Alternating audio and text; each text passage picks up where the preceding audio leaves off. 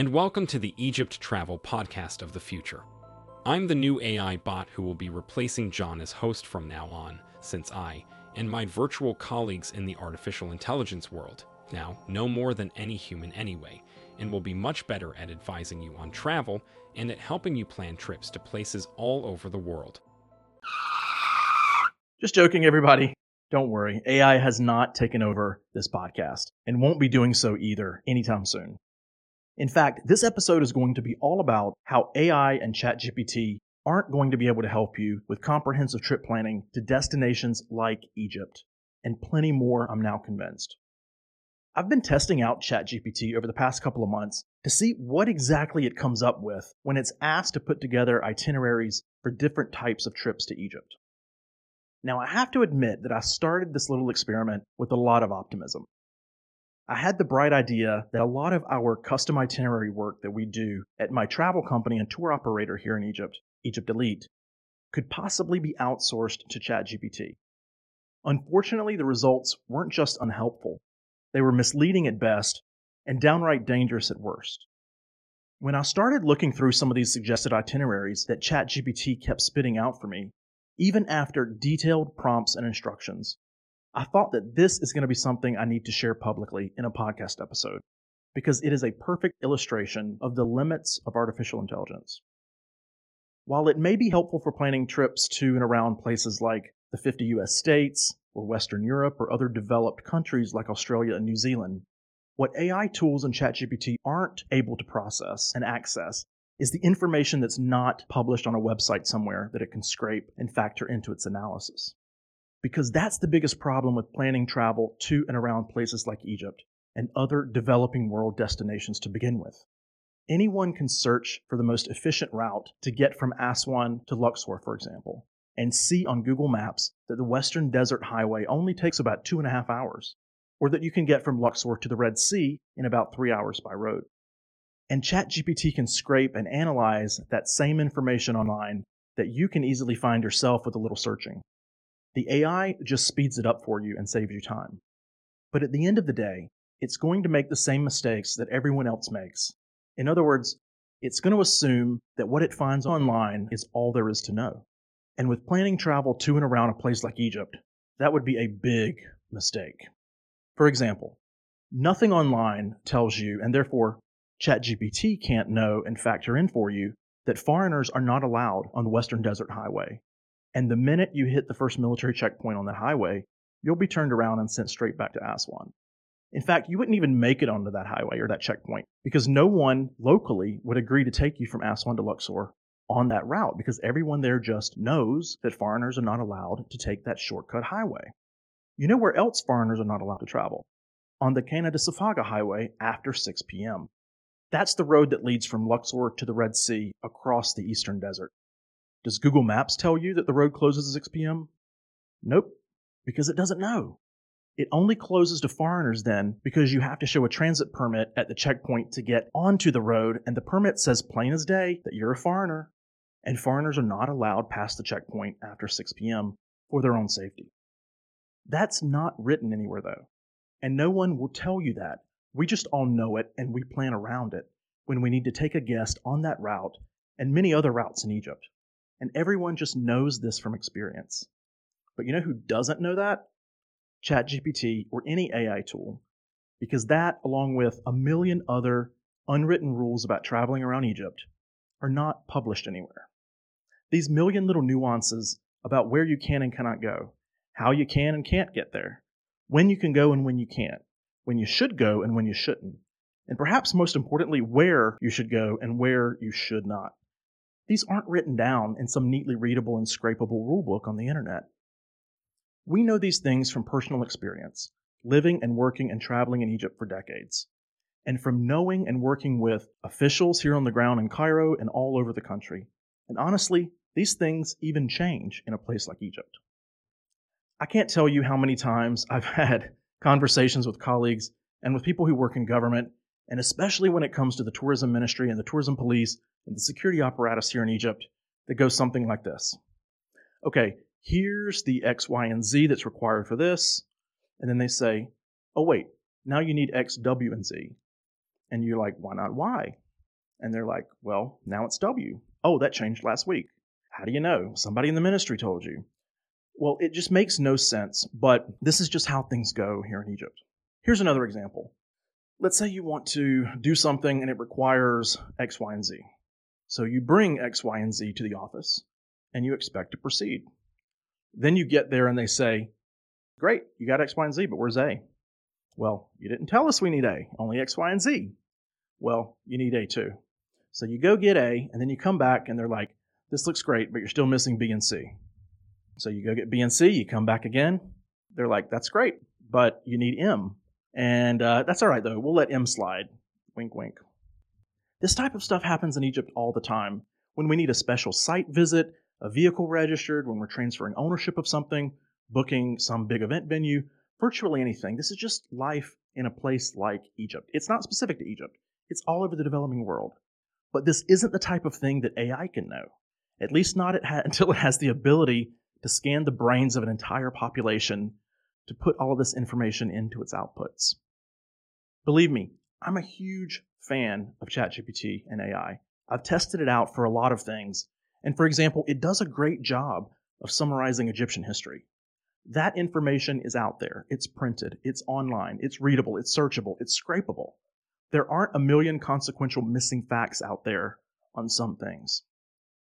But when it comes to planning travel to and around the developing world, at least I've found that ChatGPT and AI have fallen flat. And potentially dangerously so too, if it's telling you to go through places that you cannot legally go to or that aren't safe for you to go to, which may have been safe before but aren't now. I'm not trying to scare you off of Egypt or travel or AI. Seriously, I'm a huge fan of all of those, and I hope that there can be synergies in the future. But right now, I'm seeing some companies jumping on the buzzword bandwagon, and I know that pretty soon that will mean people will be relying on itineraries spit out by ChatGPT to plan trips to and around Egypt, and they're going to get turned around at various points and denied permits and just wind up high and dry because they weren't smart and they didn't have the on the ground resources to listen to and learn from like you all are doing, being smart, doing your homework, and taking advice from experienced sources. So let me run through a couple of the itineraries that ChatGPT spit out for me recently, and let me talk through what it got right and what it missed the mark on.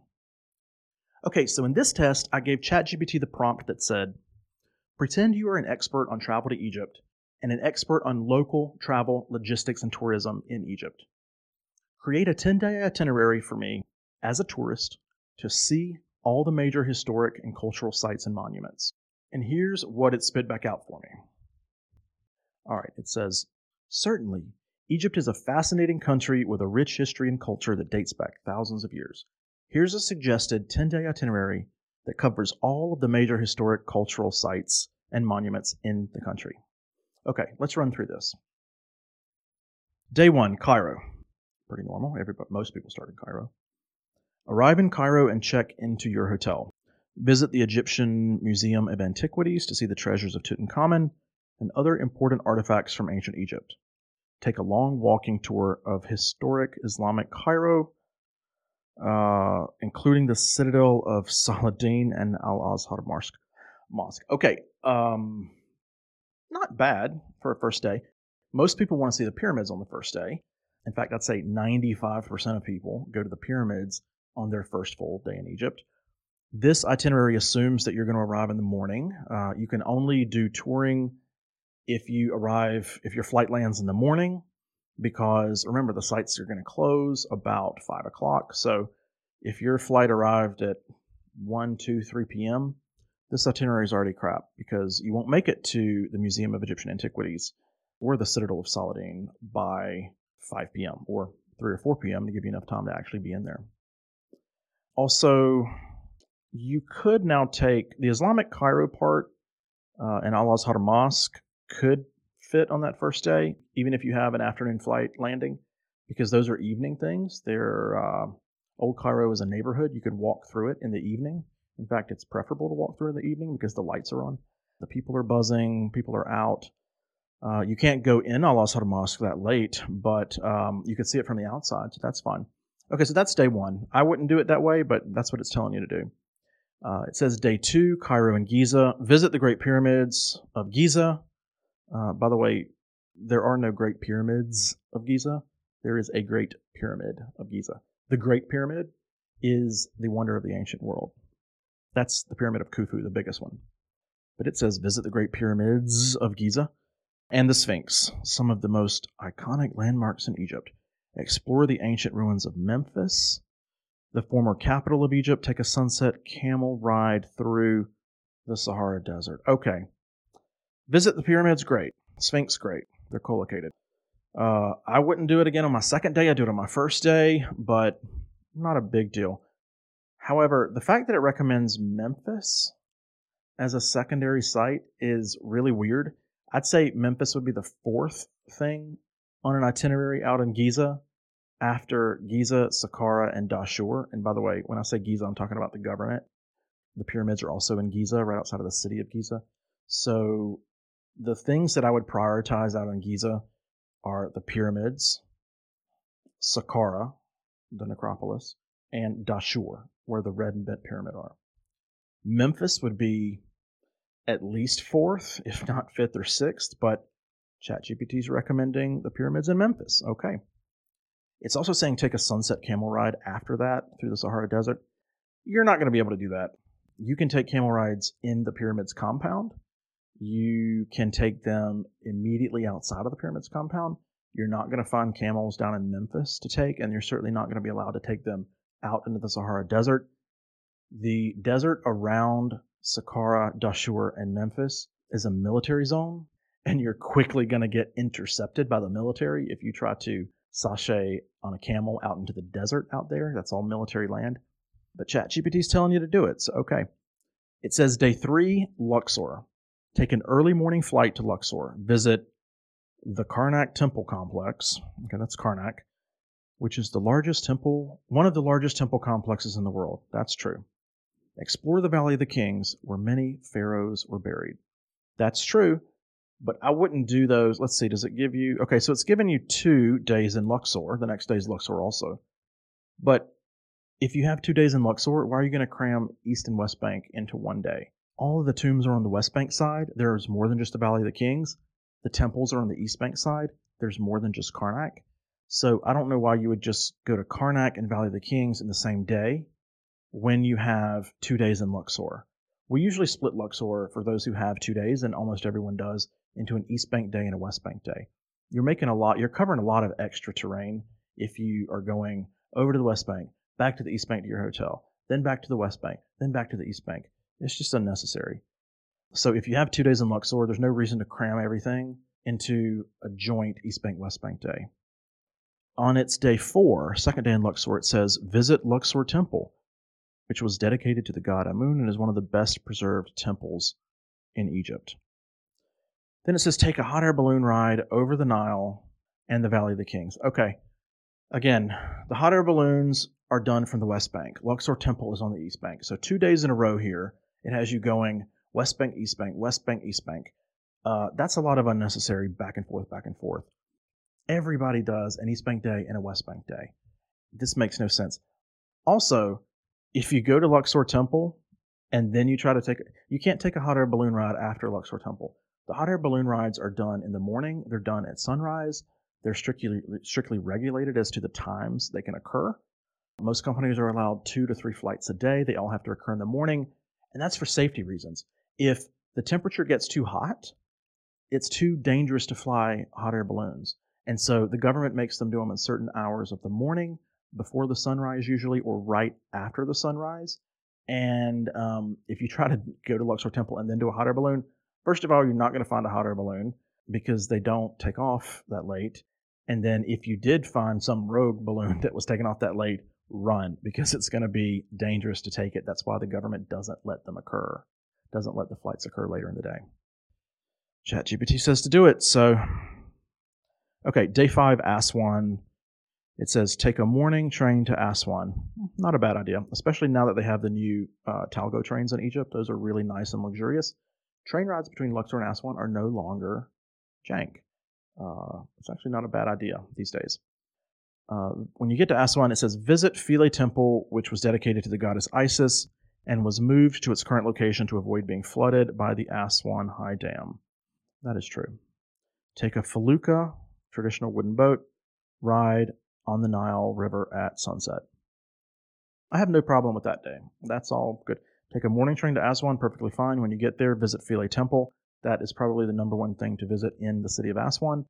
Then later, a, a Felucca sunset ride on the Nile is exactly what I recommend.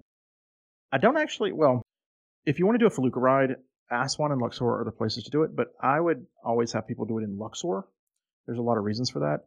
But the second best option is Aswan. If you can't do it in Luxor, if you don't have time, Aswan's okay, but I would do it in Luxor, and there's reasons for that. Uh, day six, Abu Simbel. It says take a day trip to Abu Simbel to see the massive rock cut temples of Ramses II and his queen. Return to Aswan in the evening. Okay, uh, you cannot return to Aswan in the evening.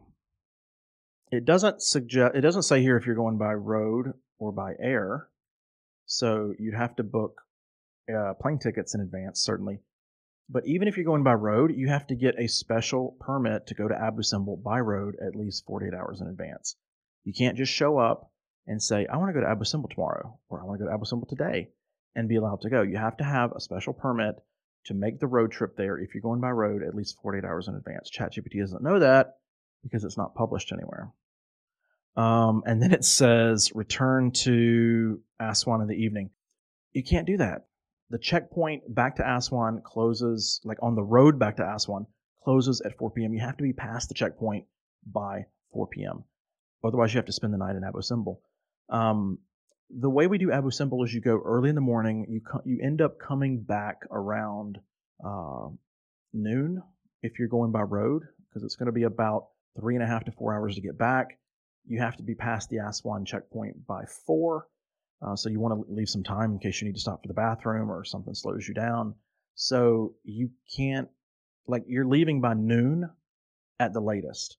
So when this says that you're going to be able to go, uh, I presume it means by road, and then you're going to return to Aswan in the evening. Uh, no, ma'am, Pam, it's not going to work. Uh, but again, nobody, there's nowhere you can, nowhere it's published that the checkpoint is closed at four. The, the other big reason we do Aswan so early is because of the heat. Like you don't want to be in As, in, in uh, sorry Abu Simbel, uh, the heat. You don't want to be in Abu Simbel at two, three, four p.m. unless you're staying overnight there and you have a hotel that you can go into and survive. Uh, Abu Simbel is extremely far south in Egypt. It's only uh, about a stone's throw from the border with Sudan. That's how far south it is. So you don't want to be out there in the afternoon. You can't be out there driving back in the evening. ChatGPT is steering you wrong here. Okay. Day six was Abu Simbel. Now it says day seven, Alexandria. It says take a morning flight to Alexandria. Visit the Bibliotheca Alexandrina. That's the Library of Alexandria. A modern library that pays homage to the ancient Library of Alexandria explore the ancient Roman amphitheater and the catacombs of Kom el Shoqafa. So those three sites are not um, not bad at all for Alexandria, but there's a big red flag here. You can't fly from Aswan to Alexandria.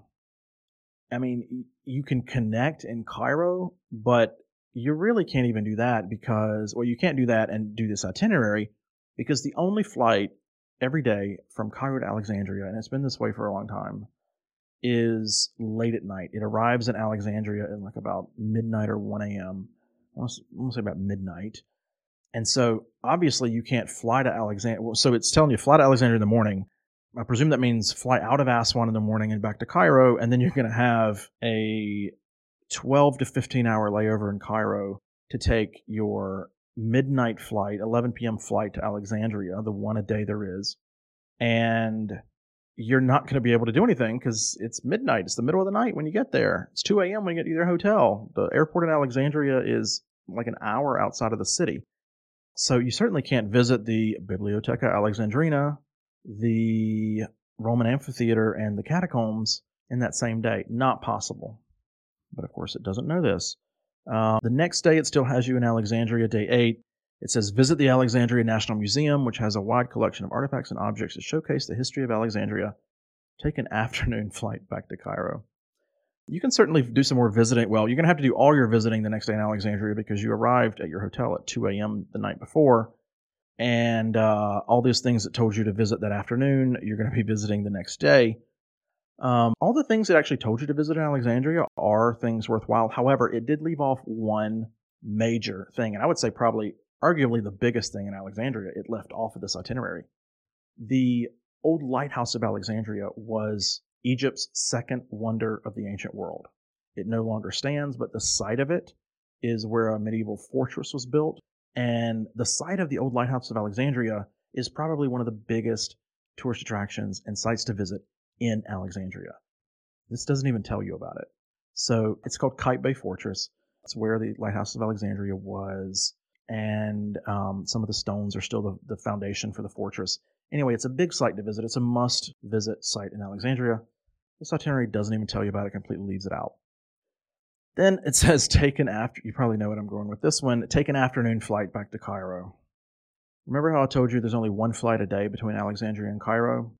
Well, if the flight from Cairo to Alexandria leaves actually the flight from Cairo to Alexandria is like 11 p.m. or midnight. And then the plane parks in Alexandria overnight, and the only flight from Alexandria back to Cairo is at about 5 in the morning, 5 or 6 in the morning the next day. I think it's 5 a.m.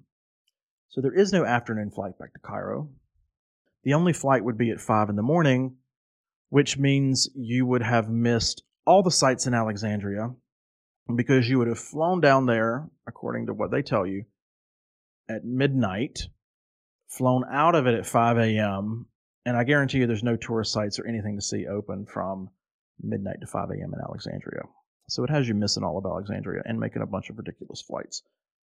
Okay, then it says day nine. So you would have to take a train or be driven back to Cairo. You can't take a flight like it says. Day nine, it has you back in Cairo. It says visit the Citadel of Saladin. It told you to do that on day one, actually. So I'm not sure why it's telling you to do things twice, but anyway.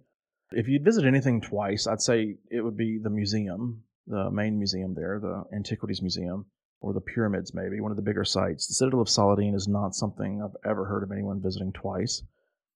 Uh, then it says explore Coptic Cairo, including the Hanging Church and Ben Ezra Synagogue. Shop for souvenirs at the Khan Khalili. That um, is a good recommendation. Exploring Coptic Cairo is a very unique uh, thing to do. A lot of people do it. The Hanging Church and Ben Ezra Synagogue are in Coptic Cairo. The Ben Ezra Synagogue has been closed for restoration for a long time. Actually, it just reopened the other day. When this itinerary was generated, it was still closed. But they didn't know that because these things are not published. So we've just known forever that Ben Ezra Synagogue's been closed. We've been waiting for it to reopen. They don't, you know, we didn't know they, they didn't say when it was going to reopen. It was just whenever they happened to finish and planned like an opening ceremony, then it reopened one day, um, and now it's open again. So it actually got this wrong when it spit this out. It happens to be right by coincidence now. Even a broken clock is right two times a day. So um, anyway, and then the Khan Khalili, you can do that any night actually. That's not a bad or any day, uh, but I recommend it in the evening. So eh, that fits. Then it says day 10 in Cairo again. Visit Al Azhar Park, a beautiful green space in the heart of Cairo. I've never heard of anybody visiting the park itself. We go to lunch a lot of times at the Al Azhar restaurant, Al Azhar Park restaurant. Uh, you can see the park and you can see views of the Citadel and Cairo from there. But I've never really heard. I mean, Egyptian families kind of go spend the day in the park, and it's it's sort of a family outing thing to do. But I've never heard of tourists going to that park. Um, there, if you're going to want to go see beautiful places. There are other places to go as a tourist, but it's a park, and so ChatGPT probably thinks, oh, go visit a nice green park while you're in Cairo. Not what I would do, at least not this park. Then it says take a cooking class to learn how to prepare traditional Egyptian dishes. Taking a cooking class is not a bad idea if you're in Egypt. It's something unique. A lot of people like to do things like that when they travel internationally. A lot more people are starting to request it, actually, as well. However, I think it threw this in here in Cairo because it assumed doing something like this that's unique would be uh, best done in the largest city in the country. I actually always have folks do a cooking class in Luxor. Luxor is a much better place to do it. You can do it in Cairo. Luxor, though, for a lot of reasons, I would just have, I always do have folks do it in Luxor if they want to do a traditional Egyptian cooking class.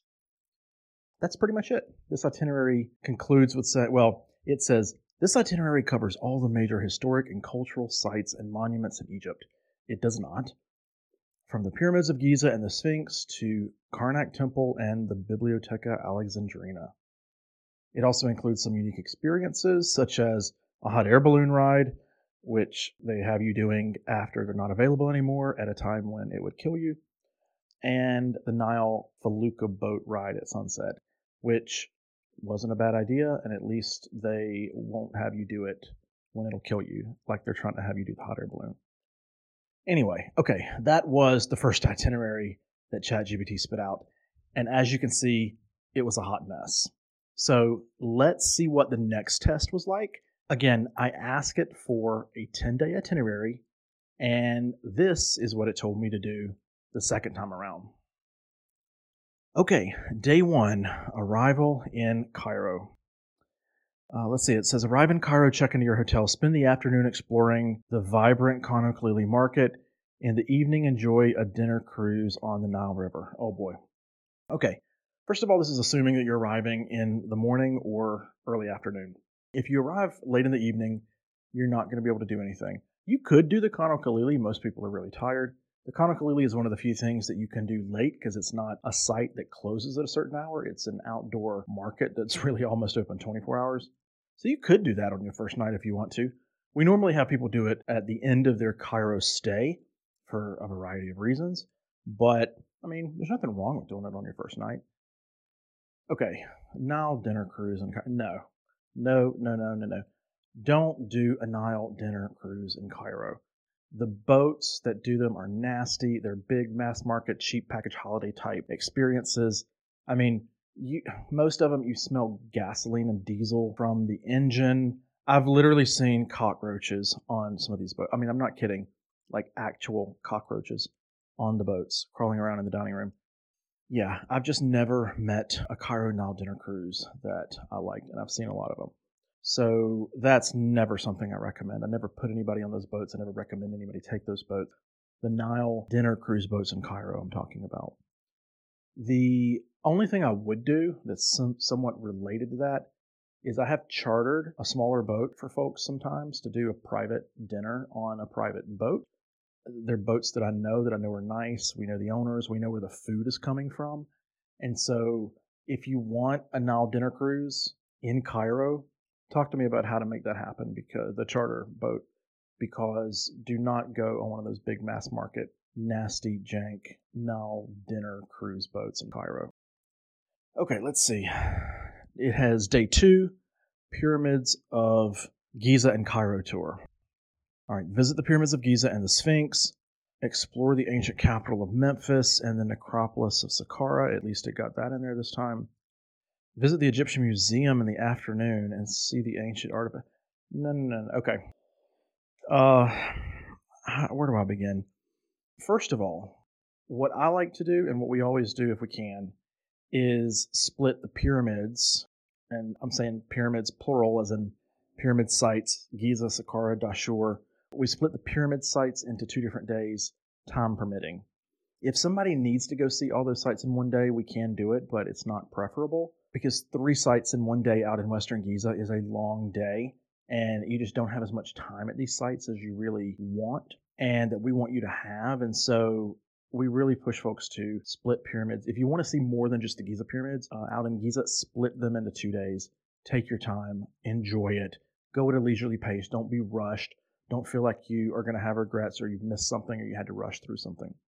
This has you going to three sites. And the interesting thing, again, is they have you going to Memphis uh, as the third site. I would not go to Memphis. I would go to Dashur.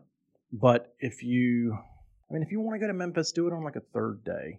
Memphis is just not a top site, but they think it is. So it has you going to the Giza pyramids, Memphis, Saqqara, which Saqqara is a huge site.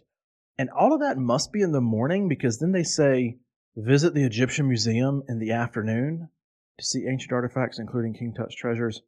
No, it's not possible. They're not obviously realizing the distances between these sites and also how much is at these sites. Memphis is a quick site. Maybe that's why they keep throwing it in. but it's actually really far south. Like it takes a long time to get there. Saqqara is it takes a long time to get there too. It's a huge site. The Giza pyramids and Sphinx, I mean, that's where you want to spend most of your time. That's the thing you came to Egypt for. Cramming all of that into a morning, that's just beyond ridiculous. And then expecting you're going to have time to go see the Egyptian Museum in the afternoon, no. That's not going to happen. Not going to happen. You try to do it, you're going to wind up bumping up against the closing time. You're going to not get to go to the Egyptian Museum. You're going to rush through the pyramids. You're going to rush through Saqqara. You're going to be disappointed at Memphis. You're going to get to the Egyptian Museum and realize it's closed or closing in a few minutes by the time you get there. Keep in mind these sites close usually about 5 o'clock. So this day is a hot mess. Day three, it says Luxor. Take an early morning flight to Luxor. Actually, that it got right. Most days, there are many flights to Luxor from Cairo and Aswan, uh, Cairo to Aswan, all day long. Now, if you go look right now for flights in September, October, November, they're likely going to only be two or three because that's starting high season and they tend to book up really far in advance, like six to eight months in advance. If you go look now, you might only have two or three flights available. You might only have evening flights or super, super early morning flights. But at least between Cairo and Hurghada, Cairo Luxor, Cairo Aswan, Cairo Sharm, there are flights all day long, multiple flights all day long. So you can take an early morning flight to Luxor on this day. Visit Karnak Temple and explore Luxor Temple in the evening, beautifully illuminated at night. Okay, well, at least it got one thing right about this day. You should visit Luxor Temple and Karnak Temple in the same day. They're both on the East Bank, they're co located on the same side of the river. That is an efficient use of time and efficient routing, and they're both worth seeing. Now, if you try to go to Luxor Temple at night, you're not going to get in. Yes, it is illuminated at night. Yes, it is open late. But by late, we mean instead of closing at 5, it closes at 7. Yes, the lights stay on after that, but just because the lights are on inside doesn't mean the temple is open to go into. It is open late, so this can get a bit confusing because people think, oh, it's open late. Oh, the lights are on even later. Yeah, you can go at night you can go walk around it from the outside at night, but if you try to go to Luxor Temple and go inside of it and visit it at night, you're going to be disappointed because it's going to be closed. You're going to be only be able to see the lights on from the outside of the temple as you walk around the perimeter, the outside wall. So again, um, they seem not to know that. West bank of the Nile on day four. Valley of the Kings, Valley of the Queens, Hatshepsut's Temple, Colossi of Memnon, Sunset Felucca they actually got this day pretty spot on. Um, these are the top three things, uh, unlike the previous itinerary. These are the top three things to see in Luxor on the West Bank Valley of the Kings, uh, Hatshepsut's Temple, Colossi of Memnon. And then a lot of people do go see Valley of the Queens also because you have uh, Nefertari's tomb in there as well, which is a spectacular tomb. It's expensive to get in, the ticket's expensive, but we always uh, send our folks there and pay for it because it's worth it to go see it. Next day it says Aswan. Okay. Travel by train or car and check into your hotel. Okay, as I said in the last itinerary, traveling between Luxor and Aswan by train is becoming more and more appealing because they have new trains on the tracks here in Egypt. Uh, by car, I mean, they don't tell you how here because the thing is, if you try to travel between Luxor and Aswan by car, you can't just jump in a taxi and go to Aswan from Luxor. That is a controlled road, many checkpoints, you have to have a permit. You have to be traveling with a licensed permitted driver in a car with the right type of license plate. I'm not kidding about all this stuff. This really is how logistics work on the ground in Egypt. If you're in the wrong type of car, if you are not with a licensed driver for tourism, meaning they are allowed to drive foreigners, if you don't have a permit as a foreigner to travel on that road, you are going to get turned around and not be able to do it. Also, these permits have to be done 24 hour, uh, 48 hours in advance. So you can't just show up, say, I want to go to Aswan today, or even I want to go to Aswan tomorrow by road. Let me find a car, have somebody take me, and then it work out. It just doesn't happen that way. These are controlled areas. These are military checkpoints. These are security checkpoints. They want to make sure they know who is traveling. Only the uh, you know people they want to let through are let through. You have to have a permit to go on a lot of these roads, especially in the south of Egypt. So I mean, they don't go into detail here, obviously, but you know, just saying, oh, travel to Aswan by car, uh, that would have to be arranged in advance with the right permits. It says then visit Philae Temple in the High Dam and explore the Nubian Museum. Okay, Philae Temple, as I've said, is the number one site in Aswan itself to visit. Good to go there. The Aswan High Dam, no. Um, you'll see this one on a lot of lists, okay? A lot of people do say it's one of the top two or three sites in Aswan to go see. It's honestly because there's not a lot in Aswan to go see. They're kind of, you know, filling out the list. The Aswan High Dam is an important site for Egyptians. It's historically important. It really changed the landscape for Egyptians logistically in a lot of ways. I'm not going to go into that now, but it's important to them. They like to boast about it. They're proud of it. A foreigner, especially from the West, you're not going to be impressed by it. I mean, I'm just being honest. I wouldn't waste my time. It's not scenic. It's, I mean, it's just a concrete, low, it's called the high dam, but it's pretty low by our standards. Dam with a road on top. It's just nothing special. So a lot of people go to it and they're kind of like, uh, this is it. Egyptians are proud of it, but you know, I'm being honest about tourists, foreigners visiting Egypt, and that's just the reality of some things. The Nubian Museum, it also says, now that is something that I recommend. It's a small museum, but it's unique and nice and modern. And it chronicles the history of southern Egypt, what we call Upper Egypt, because it's up the Nile. Because remember, the Nile flows south to north. So upriver on the Nile, Upper Egypt, which borders Nubia, the ancient kingdom of Nubia. So you do have a lot of mixing between Egyptians and Nubians back in ancient times, and this is the area in which that mixing was done. There were pharaohs that were Nubian, some Egyptian dynasties were Nubian, but this is a really neat museum that's only available in Aswan that tells the story of the Nubian civilization and the Nubian people. Now, it does say also experience the local culture and traditions. I think it's talking about Nubian local culture and traditions. This is where it's worth it to say a lot of people, well, you'll see on lists as well on the internet, a lot of people will tell you if they've been here once uh, to go see the Nubian village. I hate to say that I don't recommend that anymore because what used to be a really quaint, charming, colorful, whimsical area about 45 minute boat ride south of Aswan once it started getting popular about eight years ago, it started turning into a more commercialized area. They started building more buildings. Uh, and then COVID happened and they just abandoned them. So now they're half built buildings all over the place. Uh, there's camel crap and donkey crap all over the streets because they like to bring camels out there and donkeys to make the tourists ride them and get extra money. They've thrown up touristy, trinkety kiosks all over the little village, and um, they're blocking a lot of the colorful, whimsical walls and doors that made that village so unique and worth the 45 minute boat ride down there. So I don't recommend the Nubian village anymore.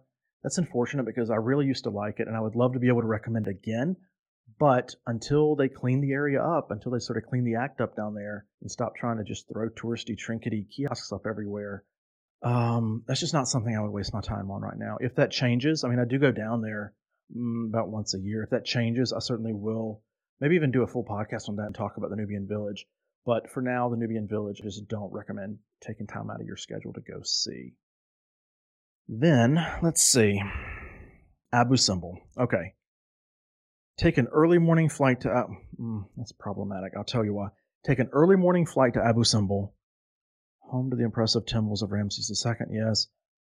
Um, enjoy an afternoon at leisure in Aswan. Uh, relax on the Nile. Visit local markets. Blah blah blah.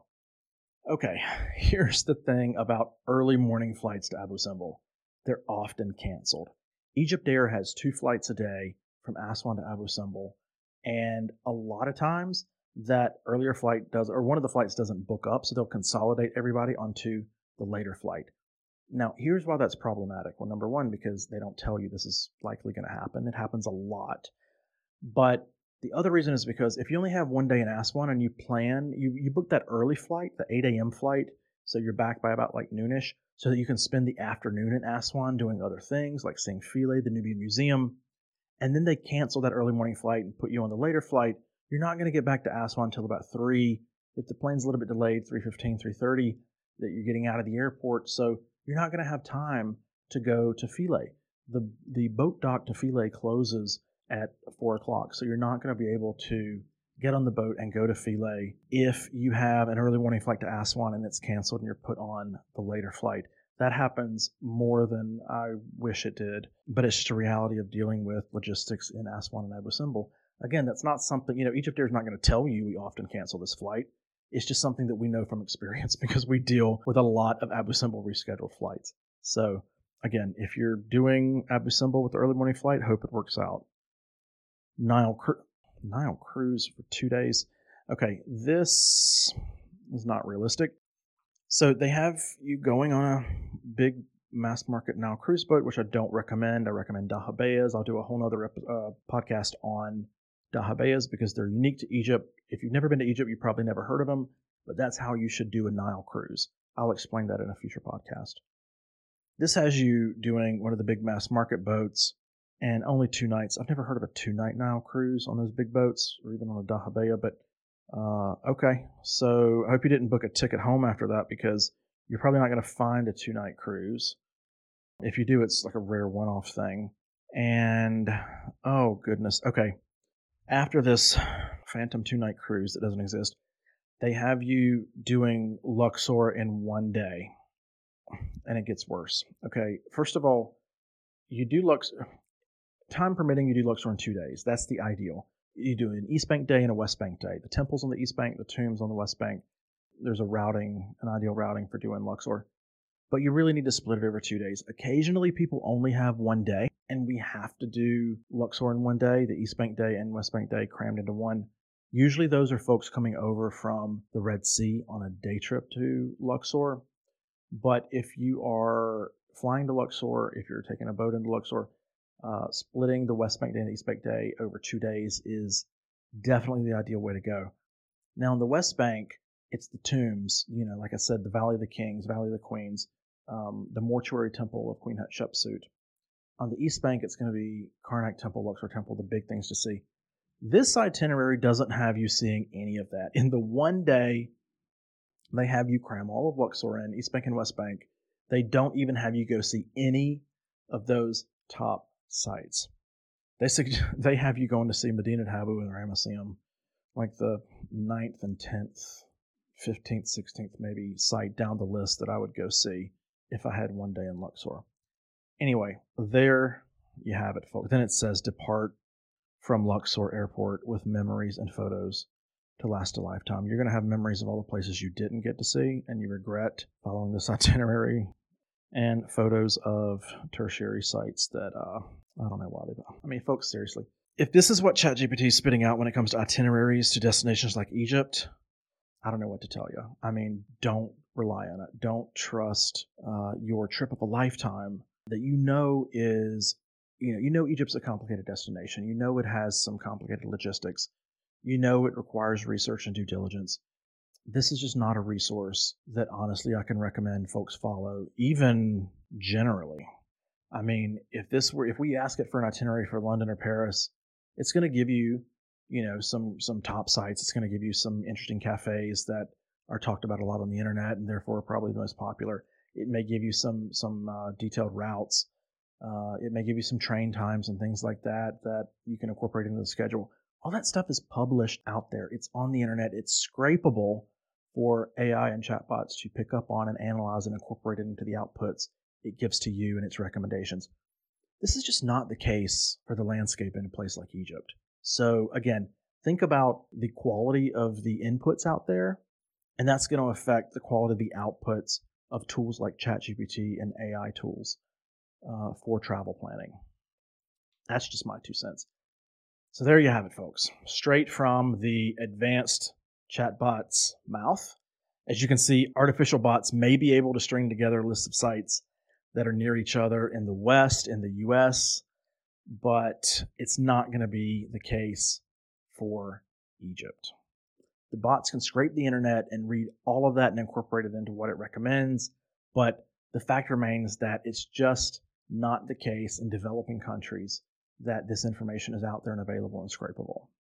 Or if it is, it could be outdated. That's the case with Egypt as well. There's a lot of outdated information out there. The ministries don't necessarily have the capacity to keep up, to keep their websites updated uh, to keep putting the you know changing times, changing requirements, changing conditions, uh, things like that out there. You know, there's a lot of travel blogger content out there, but these are people who've been to Egypt once and they write about it, and then things change. I'm actually going to be doing another episode on money where I've seen this happen where some travel blogger will write about, you know, oh, yeah, pay this amount to go to the airport. This amount should be for a taxi. This amount should be for this. But that might have been three or four years ago. I mean, just to clue you in a little bit, the pound, the Egyptian pound, changed three times last year, I think. So, um, and, and not for the better. So if you're reading something that's two, three, four years old, and a lot of travel blog content can be up to, you know, eight or 10 years old now, when it comes to Egypt, chances are it's probably severely out of date. So this is just what we deal with when we are, you know, dealing with travel planning to Egypt. So bottom line, be very cautious, be very skeptical when using tools like ChatGPT to make travel plans in the developing world, at least right now, but especially right now in the Middle East and Africa, parts of Asia, and especially in Egypt. Maybe in the future it'll get there. If Egypt decides to start putting all this stuff online, but for security reasons, for logistical reasons, for capability reasons, for other reasons, I'd bet they're not going to be able to do that anytime soon. But I'm not going to leave you in the dark. You can still tune in here to the Egypt Travel Podcast for everything you need to know about travel to and around Egypt. Until next time, my friends, ma salama.